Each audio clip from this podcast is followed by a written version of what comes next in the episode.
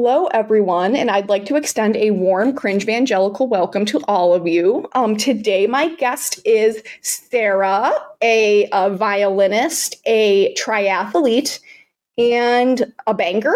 I actually don't know what you're like Yeah. job plays you is. Okay, yes. Um, we met in college. I actually met her the week she did uh, Accepted Students Week, and she was very excited to Mhm. go to to TLC, which was like a Bible camp at a Christian college. So I forgot about that. Oh my god. I was always invited to that. I was very invited to that because all my pastors went to that college. Yeah. I think that's the last like deeply Christian thing I did other than work at a Christian camp. When we but came back from summer, I was like, "Ooh, this is girl for me." Yeah. Yeah. Anyway, um, Oh boy. you can introduce yourself how you would like to, and then we will start. Okay. Yeah, I mean, you got the main points there. Uh, I think the other important things about me in the context of this podcast is that I was homeschooled, but not, I'm not a day one homeschooler. I started um, in third grade, so I had a little bit of worldly influence before that started. Right. Your And- mom, your mom was someone we took advantage of, kind of. Like she was like a Um, vulnerable space when she converted, right? Yeah, yeah. My mom was an adult convert. She lived a hard life in her teens and early 20s. And um, my parents uh, met through big being bikers. So, like, they were not Christians. They both used to drink a lot and go out to strip clubs for fun together. And they got married in a saloon, and their wedding pictures are on my dad's Harley. So, The very different than. That threw me. I could see where they connected to the stability of a church once they had like a human child in their house. Yeah, well, so my stepdad is my stepdad. So Yeah, well, My I, I just consider him your yeah. dad because just yeah. yeah, yeah, yeah. So there was there was already we were already around, right? But that so they got married in 2001. And then um I am sort of the reason personally that my family started going to church. Um yeah. It's Tends to be babies. That is the number one reason um, people identify as going to church as having a child. Yeah, well, I had I was starting to ask questions when I was like six ish, and my mom was raised Catholic in the Irish way, uh, in the American Irish way. I don't know, but anyways, so she she um so she started taking me to Catholic church, and then uh, I hated it, and somebody invited us to a VBS, and that's where it all began. Nice. So, as Yeah. you know, we start with an irrelevant question that has nothing to do with anything else we discuss. Um, fun Yeah. fact about Sarah: she lived a semester in London, England. Um, It's true. it's true, and then she, you went to Ireland actually on your holiday. I went for five days to Ireland. Yeah. Yeah, she went to uh, for that big, big heritage. So, um, one second, Henry, my cat is under the table biting my ankles. Oh, that's upsetting. All right, whatever. All right, I'm giving him the cherry one. I feel like Henry is also a, a character in this Yeah. Henry is always a character. Like last time, he was watching me with like an angry look from like his throne chair, which is the nice like yellow one. But now he's Yeah. he's angry. He can tell I petted a kitten at the Italian Fest. One Oh, second, I'm gonna mute myself and then put him away. Getting room time now. All right. Um. So my irrelevant question for you. Um. So, as we know, in the past couple weeks, Colleen Ballinger hired Prince Andrew's lawyer to defend her, which is always a good sign when that's who you've hired. So, my question to you is now she's got, um, you know, pure access to one of the most famous men on earth. Will Colleen Ballinger do a mukbang with Prince Andrew? Um, you know, I think she should. Um. At this point, her her image is ruined, Yeah. and all she can really go for is like that Trisha Paytas angle where people just watch you because you're a train wreck. You know? Yeah. I was thinking he's the only famous person that would person that would work with her. Because Yeah, Ghislaine- honestly. Ghislaine Maxwell can never forgive her for not giving her that tip. She should have just shredded an electric guitar at her trial. She'd be out of jail right now if Colleen would have told her that. Honestly, honestly. So I think it's got to be Prince Andrew. Um, other people, this lawyer, I mean, she's got access to the top of the top. Danny Masterson from that 70s show. Unfortunately, he's too busy being in jail, or else um, he could be in the mukbang with her. Can they? Can't you do like FaceTime in jail these days now? I mean, like Joe Exotic was on freaking Netflix from jail, so That's true. But you can well, you can get interviewed from jail because like all the like s- like serial killers get interviewed in jail or whatever. Um, but you, so it's difficult because if you're famous, you get like a lot of leeway. You know, so like Yeah, Danny and white. yeah, yeah, Danny is white famous. Like he's probably FaceTiming in jail. But then again, like Harvey Weinstein, he's in Alden, which isn't far from here, and he actually got beat up so much he, he's not allowed to be around the other prisoners. He gets like no benefits because everyone hates him. So it really I love that. who you are. Yeah, yeah. Like I would think. uh I don't know. I don't know. I think doing a mukbang from jail is objectively bad. But then again, they let Ted Bundy like impregnate a woman while in jail. So Yeah, yeah. But also, Yes. like, imagine a mukbang from jail of like jail food. And it's not just like the food that you get served, but it's like the random like snacks that you're hiding in your cell or whatever. right. I think she he, he it's like Colleen and Danny live from jail. Chris Noth Oh from Sex and the City, he, Bryan Singer, who was a oh, I can't even say what Bryan Singer did. Yeah, this uh, lawyer, this lawyer really does the best of the best in terms of bad people. Like if it's a really bad Yeah. person, he did it. Like Prince Andrew, he's bad. He's objectively bad. So So his is his selling point as a lawyer is like, I will help you get the least amount of jail time. Like, Right. specifically for for child oriented things if that makes i'm not going to oh, go so he's got a specialty even. he has a specialty.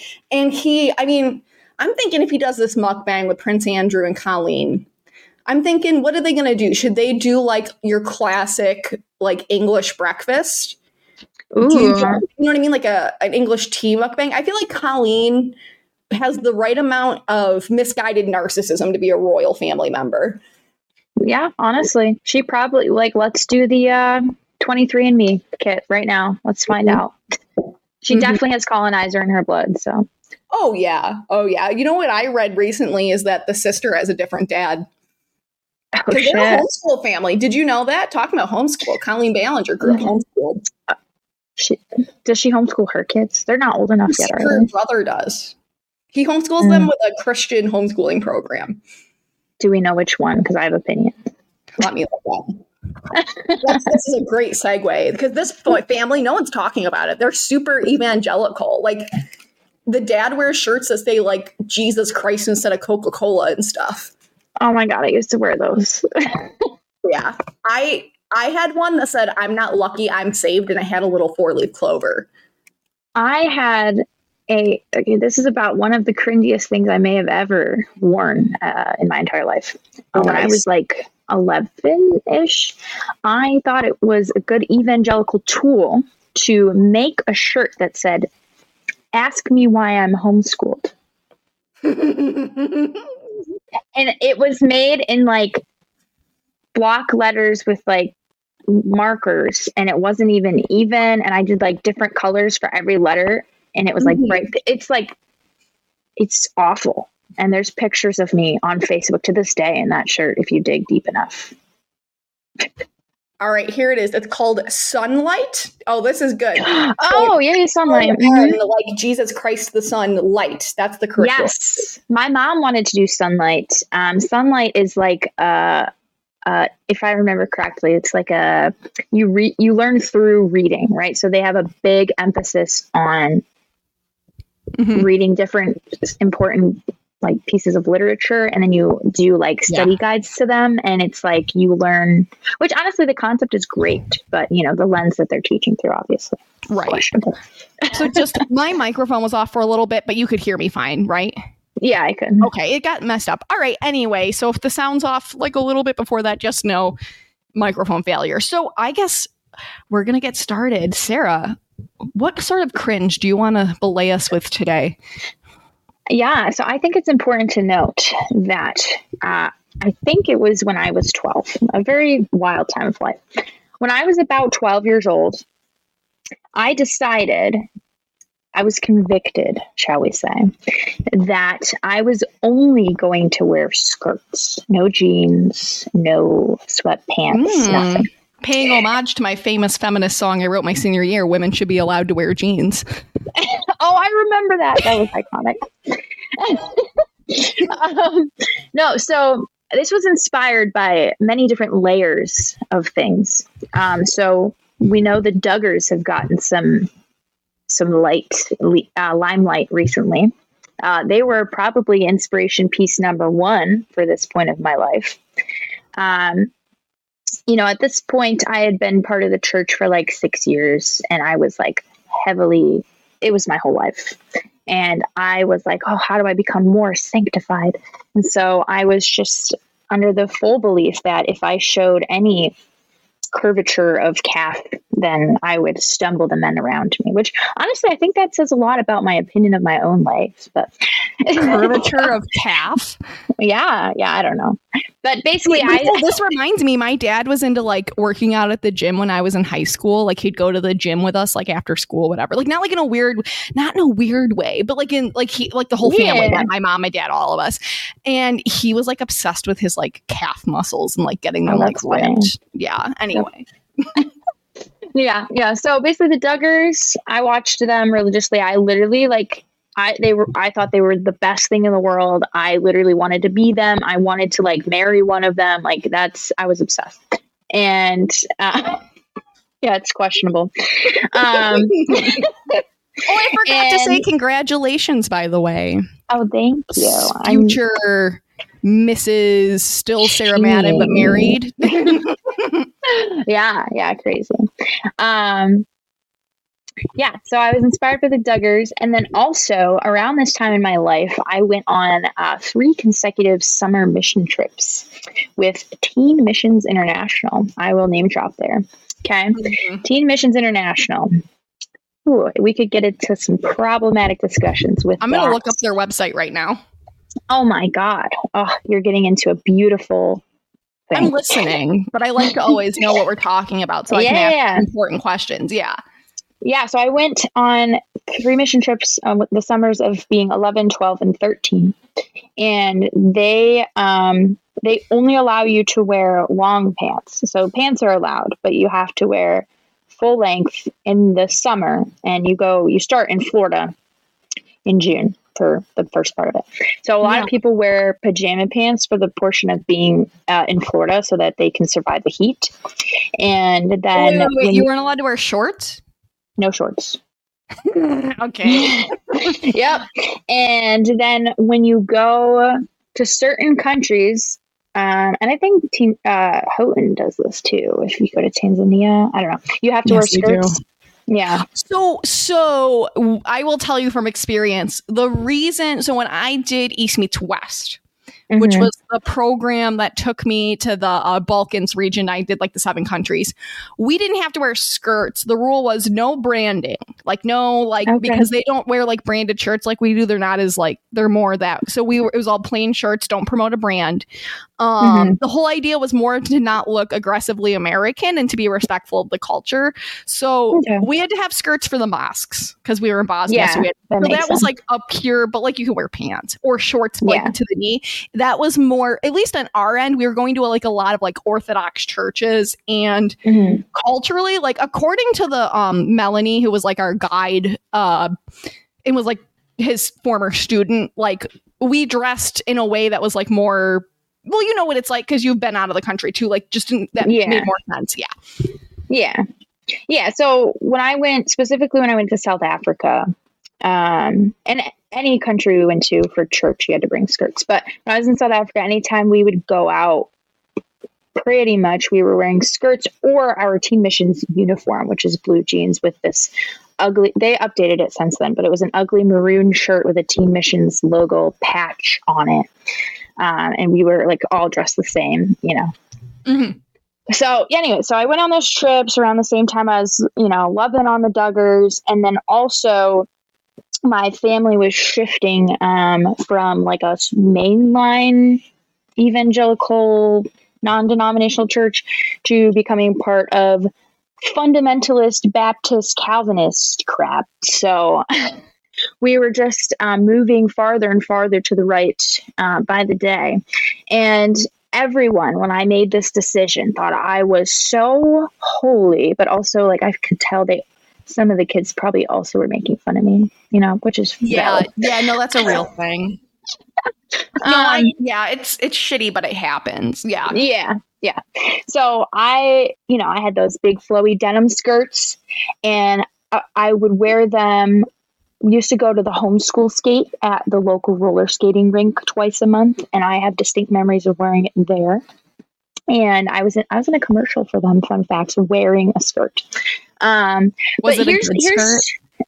no. Here's the thing that's the worst about it. So I'd get my skirts at like Goodwill because in the modern day of even when I was 12, nobody was fucking making these skirts at normal stores anymore because they're ugly as hell. Um, so I would get I would get all my skirts at like Salvation Army, Goodwill, whatever. And but I still really like wanted to be fashionable. Mhm. So I was trying really hard to make my tops like cool while wearing like a big ass denim skirt. So when I was 12, that would have been like 2010. Um, iCarly was really big. I don't know if you remember the style of like the layered, like long sleeve shirt with the short Oh. sleeve shirt. Oh.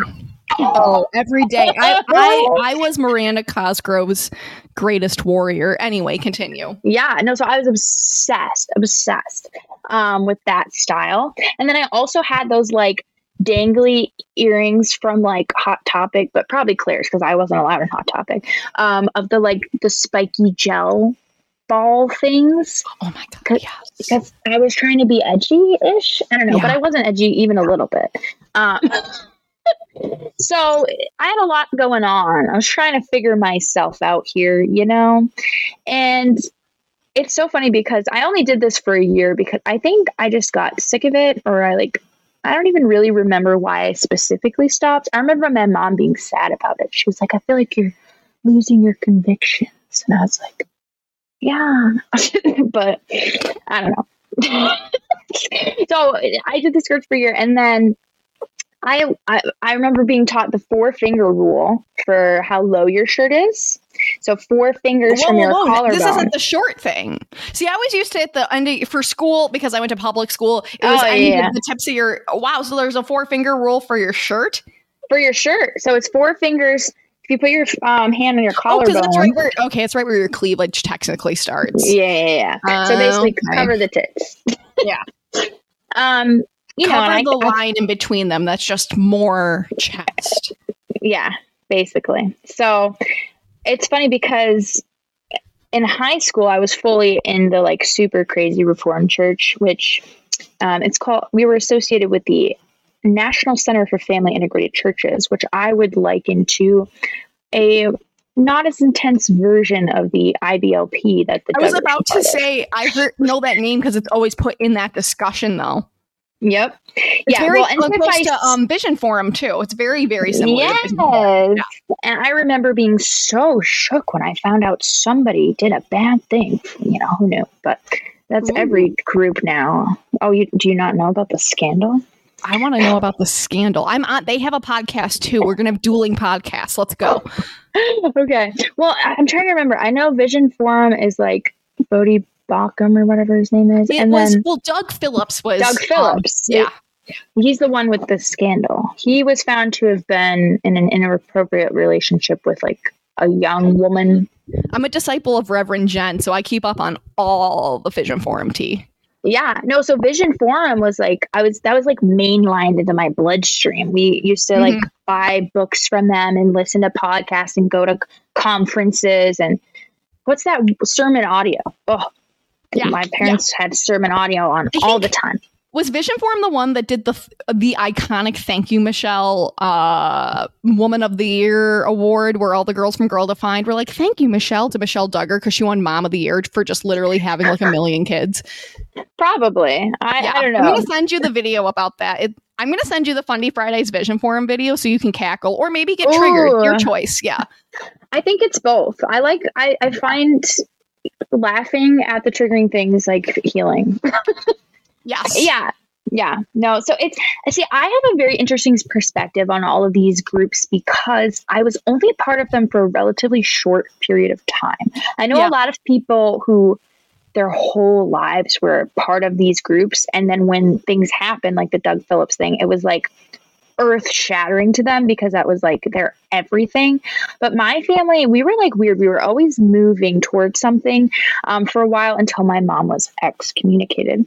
Um, How'd that happen?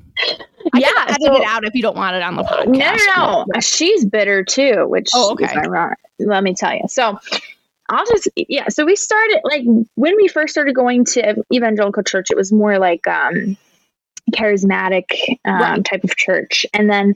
Um, as my parents got into like figuring out what they believed, they kept getting more conservative, and more conservative. So we then went to like a Calvary Chapel church for a while, um, and Calvary Chapel is very weird. They're like super age segregated and that bothered my parents because they wanted me to be able to learn what they were learning they didn't think i should like have it censored um, which is very telling of where we ended up um, and then we ended up going to there was like an in-between church that we were at which was like the non-denominational but like basically baptist.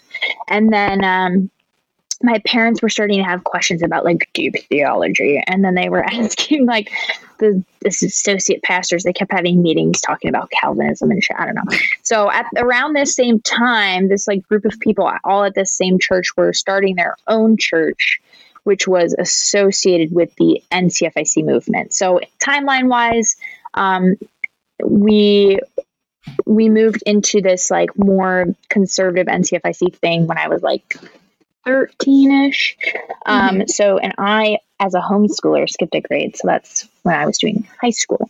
Oh, Um, I actually kind of knew that because you were younger than Yeah. um, your your little crew there. Yeah, yes i'm a baby uh, but um, you're yes, still the bat mom. oh absolutely Mhm. Yes. So we joined this group when I was like 13, and we were part of this fledgling church. And it was like a grouping of families. And the whole like main thing was that we were Reformed, Calvinist, Baptist, who were family integrated. So all of the children were homeschooled, and it was like very much frowned upon if you were not. And we our big thing was that you can't um, you were not allowed to age segregate because nobody should be teaching the children other than the fathers and the pastors because it's like a Oh. usur- usurpation of the role. Um, only women like women can only teach children. They cannot teach other men um, or above like the church in general. So it was very weird. We met at like a we were doing like home church for a while if i remember correctly i don't know i lot did of some of fundies- Yeah, a lot of fundies who get disgusted with the church institution will go rogue and do home churches. That's pretty common. Yeah. Yep. So we were doing like hymns, and I would play my violin, and badly at the time, I would just read the melody Uh, line. Yeah, there's some homeschool people Yeah. at TLC. The plaques, I think, did this exact thing. Yeah. Yes. Yep. Yeah. So we were part of that church, and then I think there was like two boys that were around the same age as me, and they were like raised in this stuff their whole lives, and they were like very conservative, and like. I remember like liking them, quote unquote, but also like the way I tried to impress them was by becoming like more like into theology and stuff. It's really Like, like the girl I met my first week at Houghton that started to like fake breathe heavy and say, "That's how I feel when men bring up Jesus." Oh my god, that's upsetting. It was a lot to. David. Yeah, no. So we would it's study. not my favorite pickup line of all time. Can I just give you my favorite pickup line in Oh, all of absolutely. Houghton history?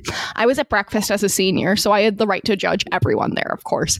and um, I was like sitting there because I like to do breakfast alone because like I don't want to talk to people that early in the morning. I just no. Yeah. And there's like freshmen behind me, and of course they have all the time in the world because this is like their haha eight like part. It's like very early on, and it was Yeah. like this girl with like big blonde curly hair and this guy, and they were like getting breakfast and flirting, but they're both like Christian kids, so they don't know how to flirt, but they're flirting. You know what I mean? Yeah. And the boy leans across the table. Now, before I start this, you know who Led Zeppelin is, right? Yeah. Okay.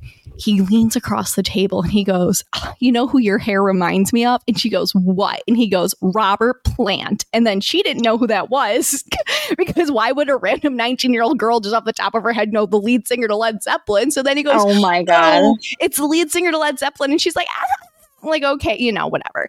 And he like shows her a picture. And of course, like it's not like 1975. So the pictures that come up of Robert Plant first are him like today. And he's like 80 years old. So he's like, oh, and it's like this old man on stage with like the gray hair. And I'm like, dude, that person hilarious. ended up being part of the uh, group that painted the rock, uh, the American flag over the pride flag. So, I so she Oh. that's what she gets for being a piece of shit is having some man compare her to Robert Plant when she was a 19 year old girl. But anyway, that's my favorite. Yeah, I love that. Yes. Yeah, so here I was, um, you know, trying to impress boys. At this point, again, I was past the skirt wearing phase. That was only a year. I don't know. It was like when you be- try to become a vegetarian or something. But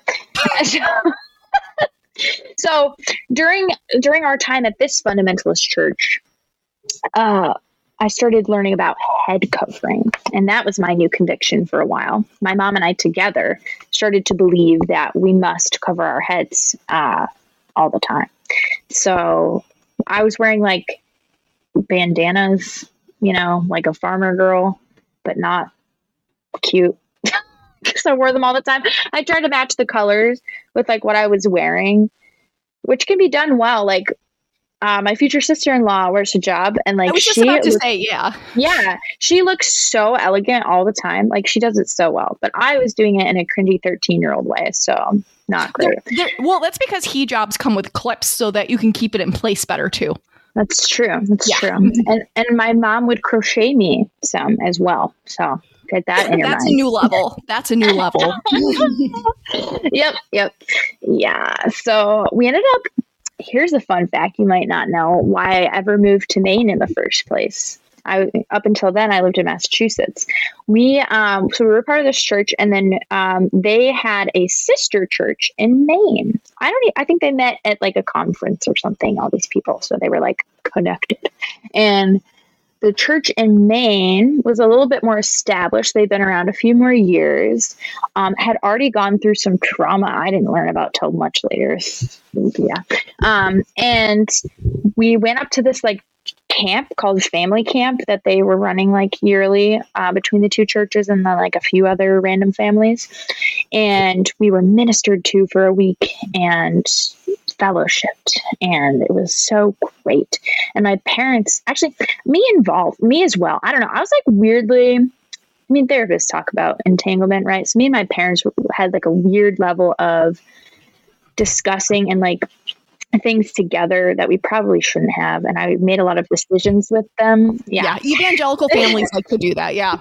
yeah so anyways we all like it's so weird to imagine now but i remember distinctly feeling that way at the time that we all wanted to move to maine. We wanted to be part of this other church. We felt called to it. We felt more at home with them.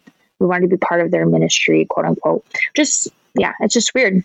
So yeah we we decided to move to maine. And my parents are very like free with um their jobs quote unquote. My mom works for herself and my dad is disabled. So we kind of had that uh, freedom and i was the only kid left at home.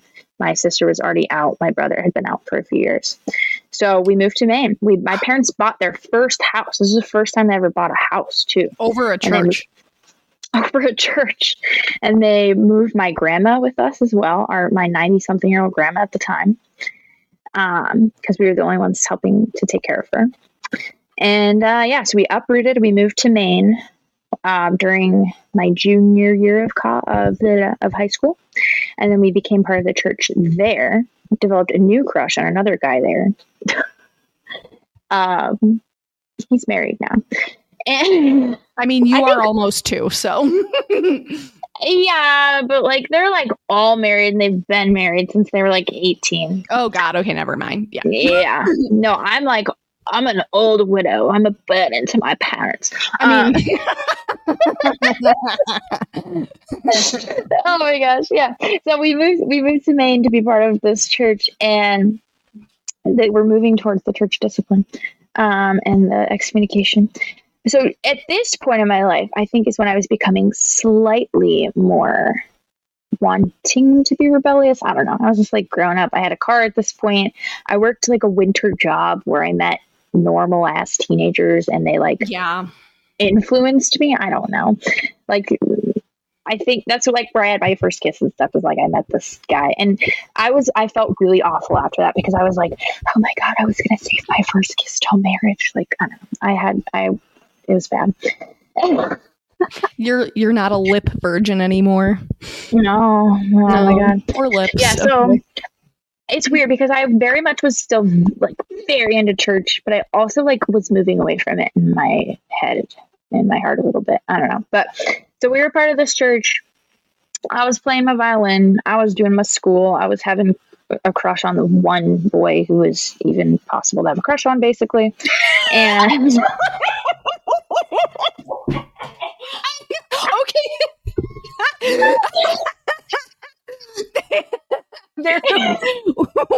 left Houghton, I was at a campfire with like a bunch of people who went there, and we were like talking Yeah. about how like I'm single. Like, there's a lot of reasons for that, but part of it is like Houghton. And this one Yeah. girl, this one girl who I won't name, but we both know her. She was in the same honors program as you, just a couple years ahead of you. She was Okay. like, "Well, here's the thing with Houghton. Every man is either gay, gay. taken, or emotionally crippled, and there's no." There's That's no so other way. real. Yeah. That's so real. The irony is that I found out after that his little brother liked me. And at the time, that was revolting to me because he was so young. Fun fact his little brother, I think, is like one month older than my fiance. Isn't your fiance my little brother's age? He's 23. Oh, he's uh, younger than Zach. Yeah, he, he's Oh. 2000. He was born in 2000. Wowzers. Okay. Well, I mean, there's nothing wrong with that. I just think it's funny. No, it's it's just funny because like also- the difference bet- between 90s different and maturities. 2000s. Yeah. Well, also, Yeah. like, when you're a teenager, like, I explain this to people, like, a 15 year old dating a 17 year old is like kind of like a whoa. But then, like, a 25 year old dating a 27 year old is like nothing because it's just like your maturity Yeah. where you're at in life. Yeah. Exactly. Yeah. Yeah. So that was my life. I was living at at this church, and um, I somebody said something to my mom about the way I was dressing, and it made me so angry because, like, truly, I actually very much cared about modesty at this time of my life, and I think if I remember correctly, the issue was with how tight my shirt was. It had nothing to do with how low it was or anything. I was, I've been disciplined for how tight my gauchos were. So, yeah. Yeah. Yeah. And like I had I developed nice curves and boobs at a young age, honestly. Mhm. Like I have a good figure and I like my body and it was very apparent already at this point. And so I don't know if I don't even know if it was a mom or a dad who said something to my mom, but she like told me later about it and yeah, it definitely didn't make me want to wear looser clothing. it pissed me the fuck. Um, yeah. So we were part of this church for a while, and we. I remember it was getting to the point where we were starting to talk about future stuff for me, and like whether or not I was going to go to college. Um, and this whole like train wreck started where um, I wanted to go on a mission trip one of those years, like back to teen missions, and uh, everyone started freaking out and telling me that was a terrible idea that I shouldn't be allowed to go teach um, as a woman. I shouldn't go without my parents. Um, and like, very wild to me now. But, and I was like upset at that time too. I was like, but my heart's for the Lord and I want to go like minister. And how could this be wrong? And like all this stuff. So crazy. And I didn't end up going because of all that like pressure. I was like, I guess I shouldn't go and nobody would support me anyways. You know, it's a fundraise for that stuff, and everybody I knew thought it was bad. So how was I going to get the money? And so that was like I feel like when I was a junior still, and then like when I was a senior, I was starting to think ahead and like, was I going to take the SAT? Was I going to even apply to colleges? And mind you, I did apply to colleges, obviously, but I still only applied to two colleges, both Christian colleges to go study music. Like that's really still so tame. and um so and like English. I was gonna Didn't go, you do English too? Yeah, I did a minor. I was gonna oh, do I thought it was a double major. for some reason. Okay. I was like two classes shy of a major. I just gave up.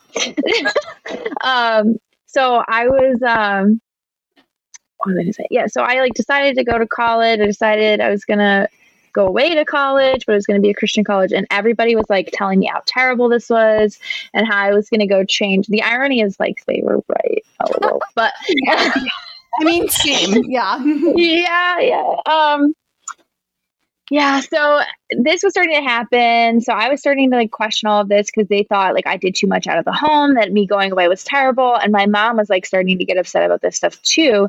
And if I don't know if you've ever met my mom, but she's like, she's a very pokey personality, is the best way to put it.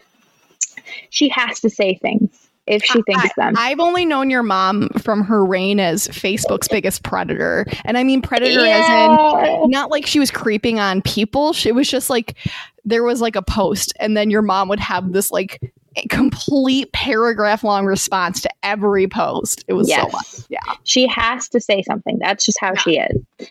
And so, like, she was being pokey at church, and it was getting around that my mom was being bitter. This is what they, they she was sowing roots or seeds of bitterness. Oh my god! No, that, I was gonna say that's the exact phrasing because I was gonna like help you out because I was like that term Mhm. is used so often. Yeah, any critique So- is sowing the seed of bitter- bitterness. Yeah, Yeah, yeah. So at one point, I don't remember the exact timeline because this is fucking trauma. But at one point, the church approached my mom, telling her that she was doing this, she was sowing seeds of bitterness, and she was very resistant to it. Um, and they kind of like gave her a warning, I guess, and then they tried to like come to our house at one point to, to like confront her I think we weren't there or like we told them we were busy or something. There's like a 10 page letter about this somewhere. But um I ju- yeah, something happened where like my insane, parents yeah. yeah, they weren't like directly trying to avoid it, but like it turned out that we just like didn't end up or they didn't end up talking. And so we started like going to other churches, like looking, checking them out, and like we were kind of distancing ourselves from that church.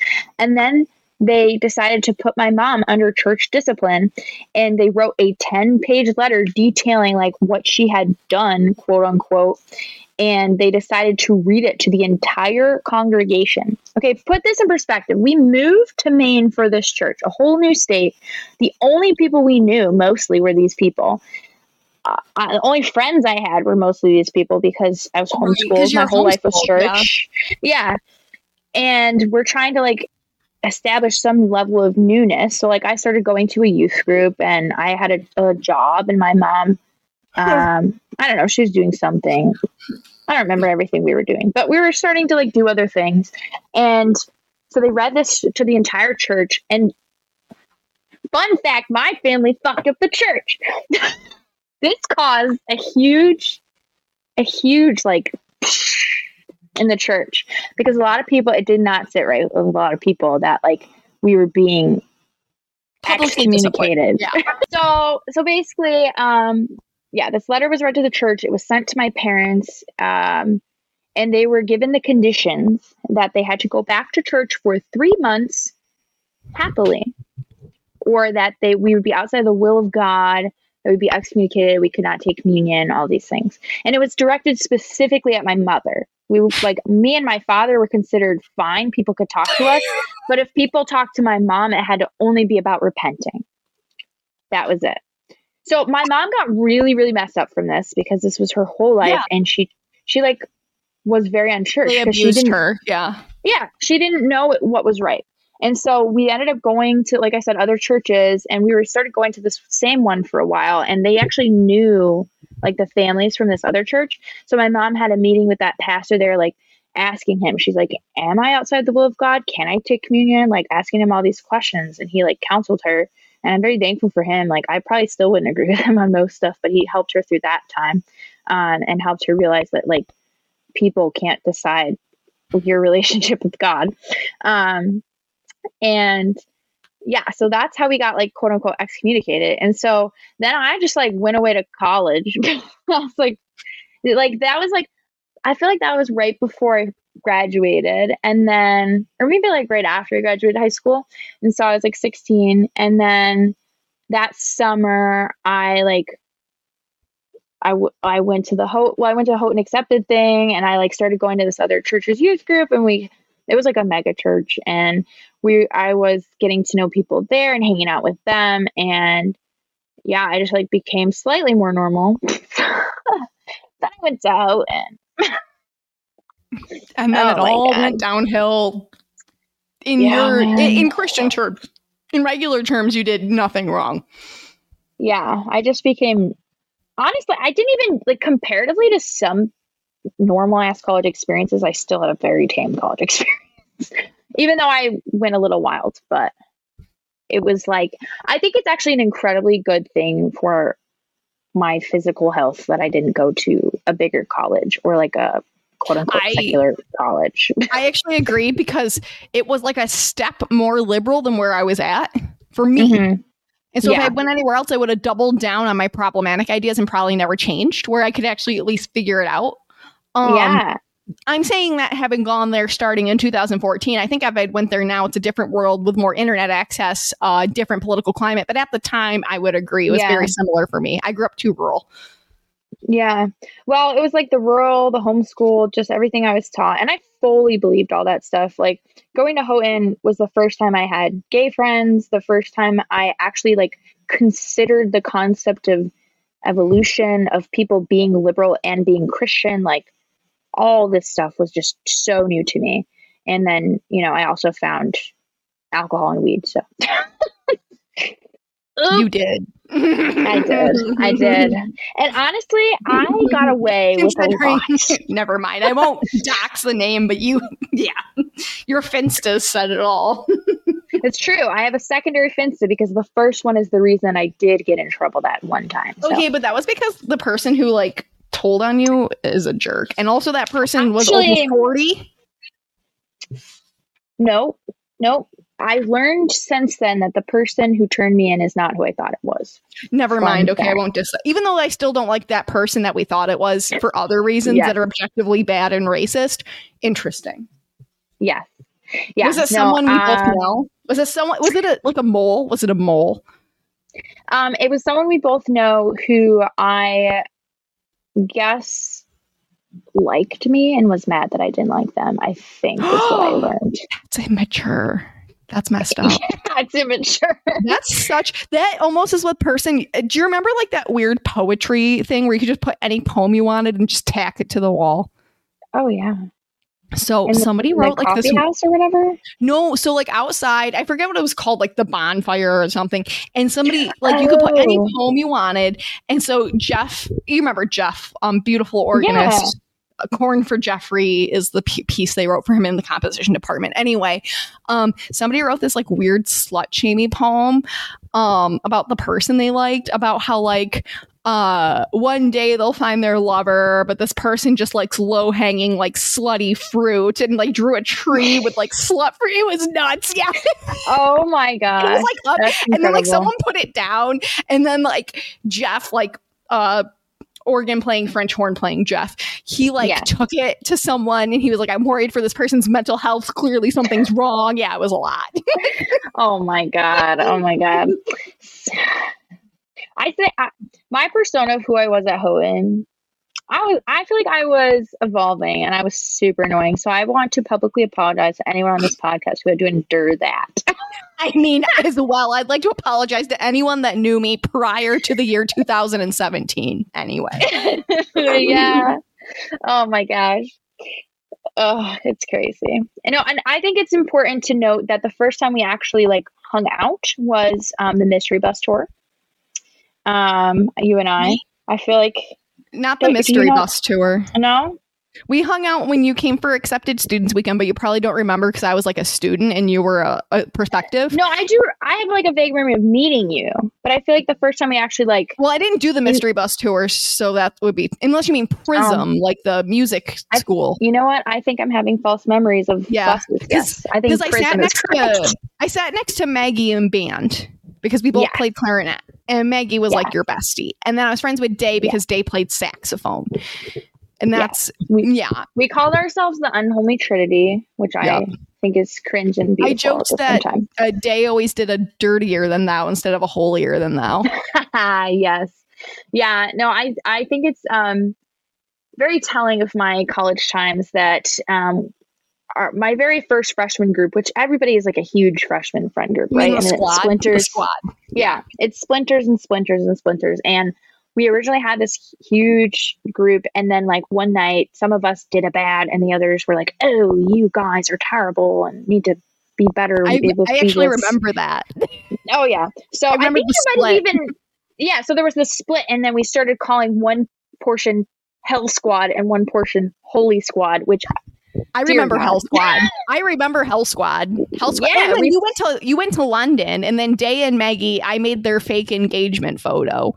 oh yes, yes, remember yes. that? And because everybody everyone in London was asking me if it was true, and I just was losing my shit did laughing. they see that I photoshopped their faces over people on Jimmy Kimmel? Like, how did they think that was real? Like, it was a and man. I, and I'm gonna be honest. I did the Photoshop on Microsoft Word using the remove background. Like this was not high end. I I, didn't even use the Mac Lab. Like I was in my Oh room my at God. midnight because I used to do the uh, uh, photoshops of Ian for his music stuff. oh yeah, I made the like one where well, I made one where J- Jabrell is the son from Teletubbies looking over everybody for something. But yeah, I used to like do like the little jokey ones. Or I made um, you remember?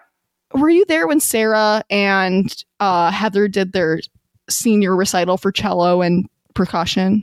I think that was pre my time, or maybe Or you were in London. attention to them. No, you may have Ah, been in yeah. London. I think that was their Yeah. senior year. I made theirs like Star Wars, so they were both holding percussion things in their like photo, and then I made it lightsabers. That's, That's probably my finest work. Yeah. Ah, yes, I love that. Oh my gosh. Oh, crazy. And so related to the clothes thing though, as I like progressed to being slightly more normal and deciding to like go out with my friends, I didn't like own anything that was quote unquote going out clothes and I didn't know how to buy them. I didn't want to buy them because I was so afraid of like bringing them around my parents and stuff. And so I just fully borrowed clothing from Maggie always and Yup. I ended up tarnishing one of her tops one evening, and she said, "Yeah, you can keep that." to this day, I, I mean, think she has at least two of my shirts. So To be fair, Maggie also lives like off the grid basically now and does not give a shit about material goods. She's gonna like make her next clothes out of twine and like hemp or something. So accurate. Maggie is my ma- maid of honor, and I'll be seeing, I'll be visiting her in the desert in uh, two months, and I can't wait. that's exciting. I mean, it's how it should work. Yeah, I think So- we might go to a desert rave. Fun fact. Ooh. So for the next Yeah. portion, unless you have more you want to say, we can No, do a challenge. Oh, I'm ready for a challenge. Do you want to do a challenge? Because you didn't do anything punishable. Now, I just journeyed. how when's the last time you read Pride and Prejudice? Read it like college. Do you know enough that you feel comfortable writing in the voice of Mr. Wickham? Oh gosh. You can look I mean, up I examples of how he speaks. I feel like my memory is mostly based off the 2005 Pride and Prejudice. Which is And- fine. You can use the movie. I mean, Yeah. anything involving Keira Knightley, you can always remember, considering Keira Knightley is objectively the sexiest person alive. That's accurate. I did question my sexuality at times watching her. Did you read my tweet Pirates of the? Caribbean 3. One second. This this is relevant. Okay. This is a part of my like sexuality. I didn't think it was a part of my sexuality until later, and I was like, huh. anyway. Um but how much are you keeping up with the um Jonah Hill nonsense? Oh my God. Isn't it nuts? I, okay, so I read about that and then I actually watched a movie, or mostly watched a movie, I haven't finished it yet, that was directed and written by him, which I did not even know about in like two, till two days ago, called The Mid 90s. Have you heard of this? No.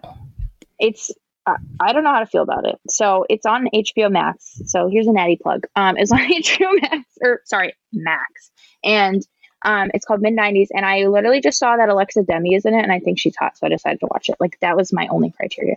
And so it's like a coming of age of this like, I think he's like 10 or 11. I don't know. He's a small boy, and he like decides to start hanging out with these like 17 year olds who are like skater boys and like smoking and drinking and like just you know all the things and there is a point in the movie where this little boy is at a party with all these teenagers, and all the girls are like teenagers, but actually in real life, obviously like 20. And she like flirts with him.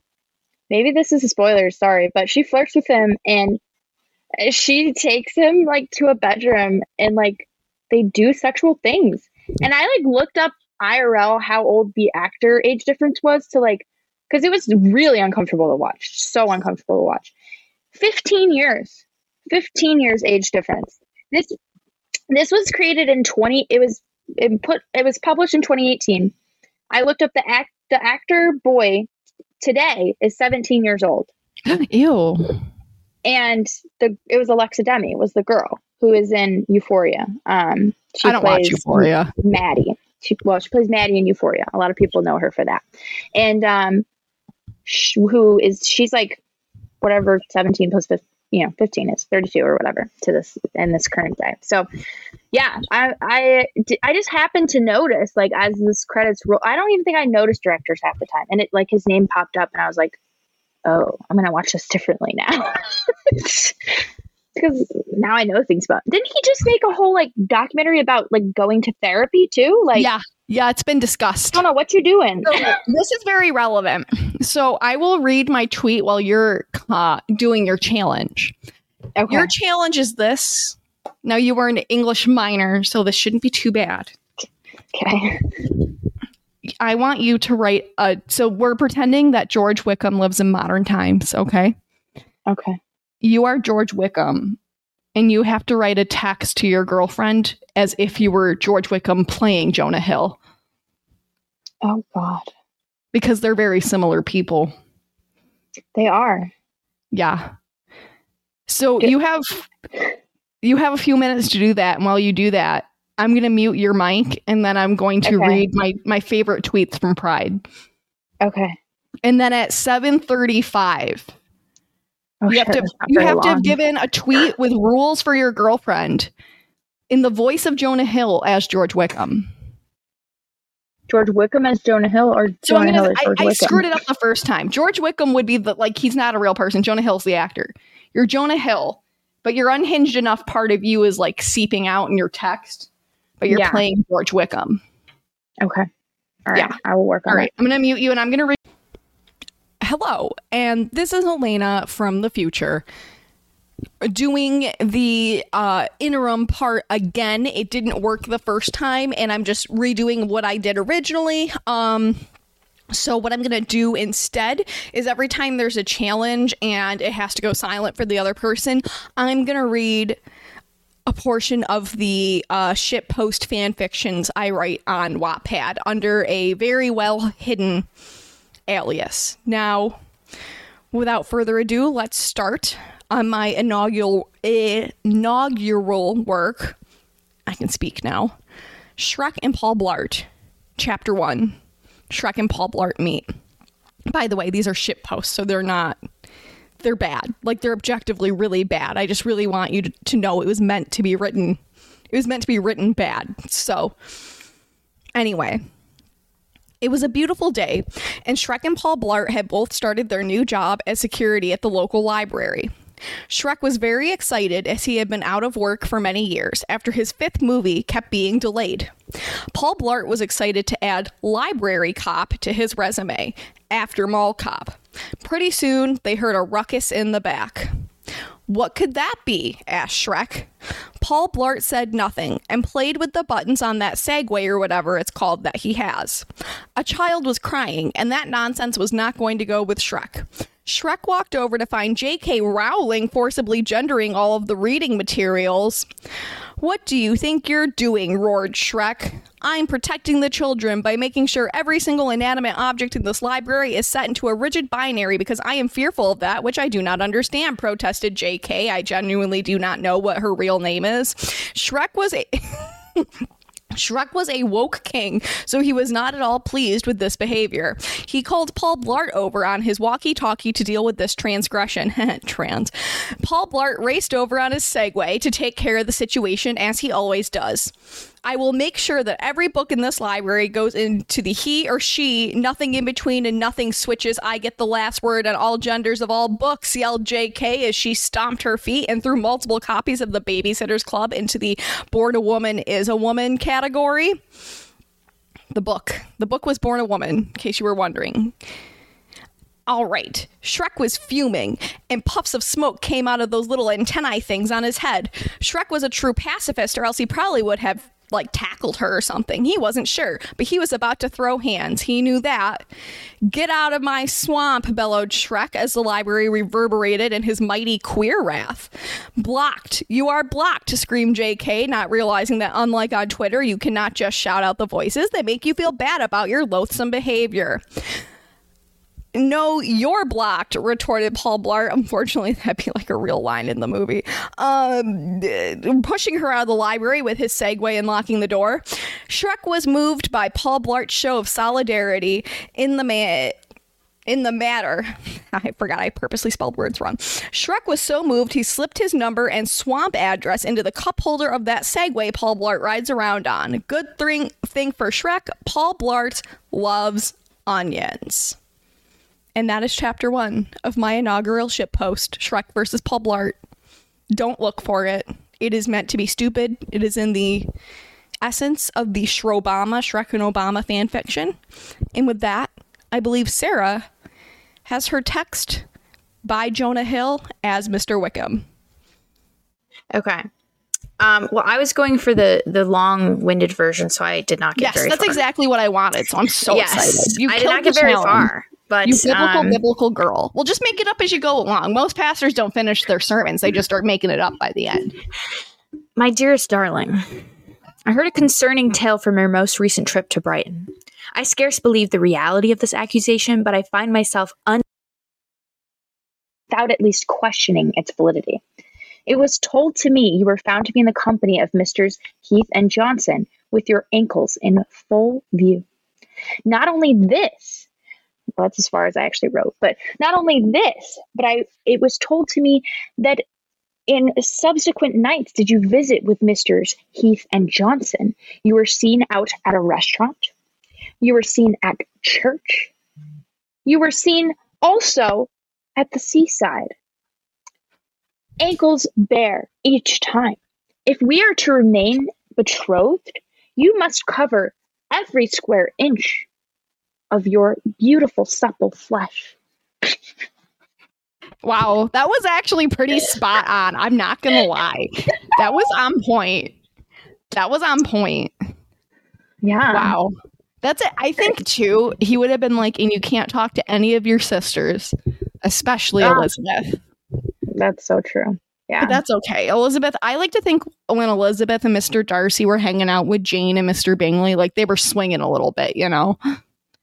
Yeah. That's ooh, I like that. Not like in an I'm gonna- incestual way. No, no, no, no. Yeah. Just like like one of the sisters would leave and then it was like, all right. Because I like to think Mr. Bingley and Mr. Darcy were were porking each other before before the women showed up. It makes sense, honestly. It does. I think they have Yeah. more sexual appeal with each other than either of the girls. They mean, have, they're in love. like I mean, actual. My biggest Jane Austen. Well, a have you read Mansfield Park? if I did, I don't have a deep memory of it. I mean, that's how most people discuss Mansfield Park. So I was gonna have a funny joke about Mansfield Park, but you have to know like every character's name for this to be funny. So Oh, that's so I okay. think that's the one that I cared the least about. That is most people's opinion, but that's Yeah. okay. Well, Sarah, do you have any last words before we wrap this bad boy up?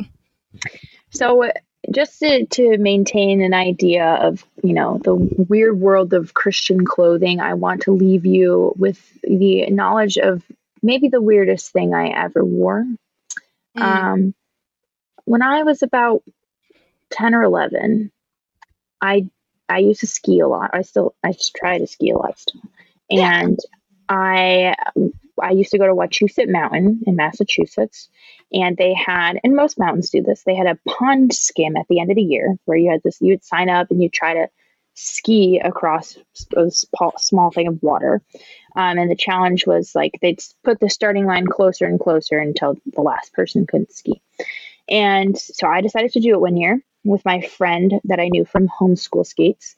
And we decided, because most people dress up, we decided to dress up as Bob and Larry from Veggie Tales.